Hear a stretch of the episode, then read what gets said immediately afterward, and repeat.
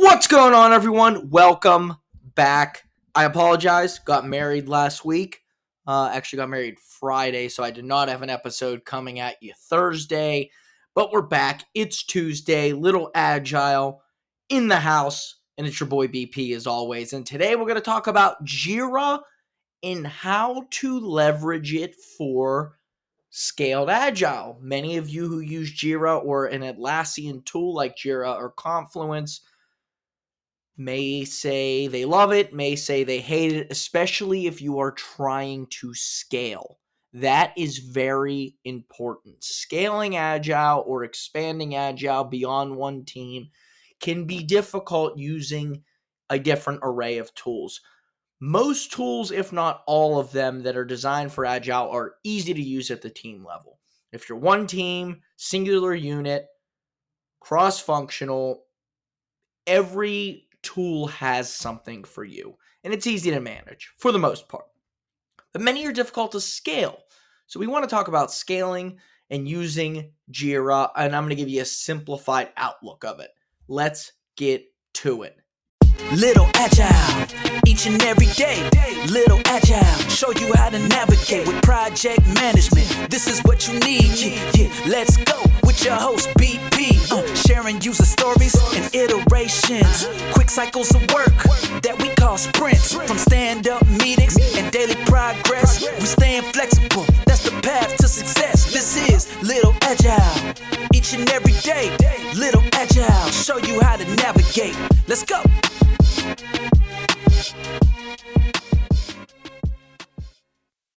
All right, so many of you may have used Jira before, some may have not.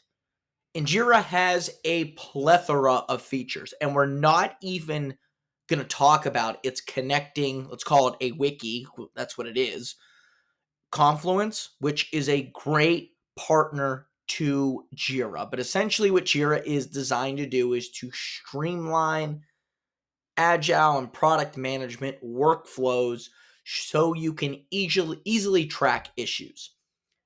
So, the basics of Jira start with the structure. Essentially what Jira is, it's organized into multi-level hierarchical structures. So at the top, you have projects which represent an overall body of work like a product or a service.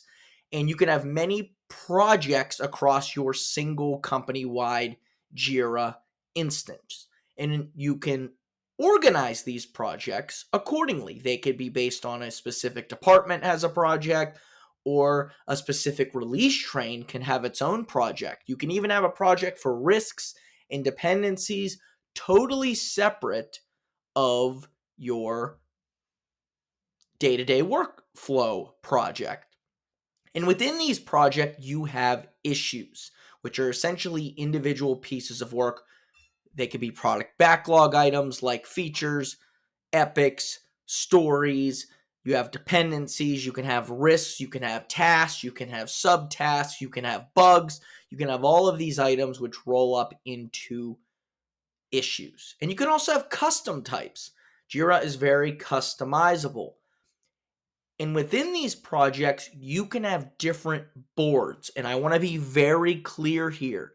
You either have Scrum boards or Kanban boards, but all of these boards are essentially just different queries to be able to view some of the work items or all of the work items within the project. So within the project, you have a main backlog, which is the container for all of the work items that you have put into that project. Some boards, you can write a query to view all of the work items, or you can specify to which work items you want to see, and you can organize them in different boards. The other work items didn't go anywhere. The query of the specific board is just not pulling them. This is vital because a lot of people may complain about Jira for scaling, specifically SAFe. And when you're using it for backlog grooming and using it for sprint planning and task tracking, it may be easy to do it at a team level, but how do we scale it upward and then scale it back down?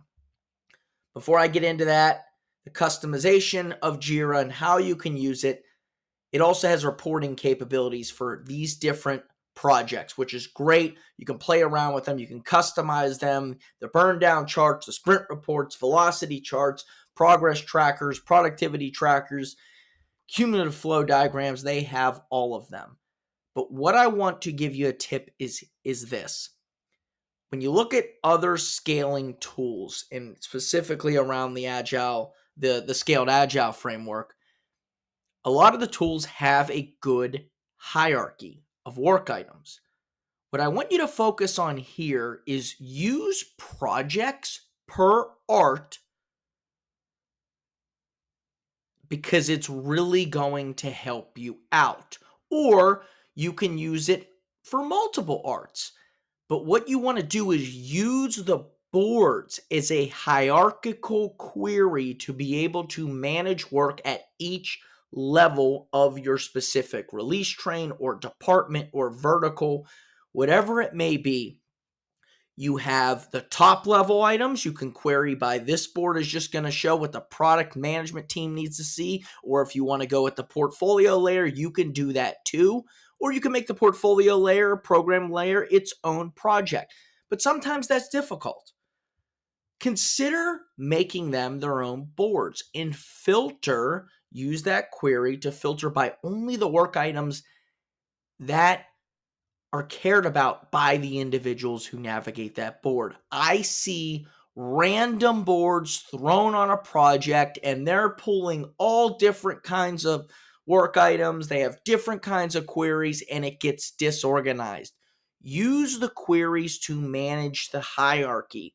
So then you understand as you go into the portfolio board or backlog or Kanban, as you go into the program backlog board or Kanban, and then as you go into your individual team ones, you're able to manage them all in one spot. You're able to start scaling.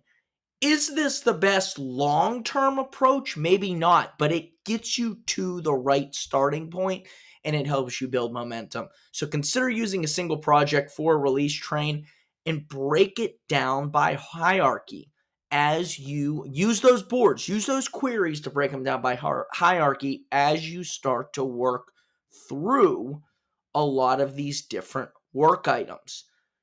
It's going to be an easy way to manage work and also an easy, easy way to see where can we progress? How can we maybe change this up to work better for our organization, for our company. And maybe it eventually is using different projects and pulling it into a different workplace.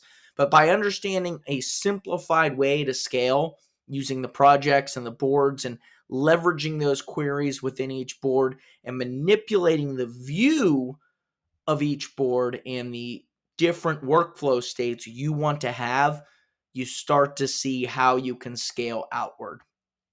Some may say it's not the best for scaling, but any tool can be used to scale if you used a hierarchical system and leverage the queries accordingly.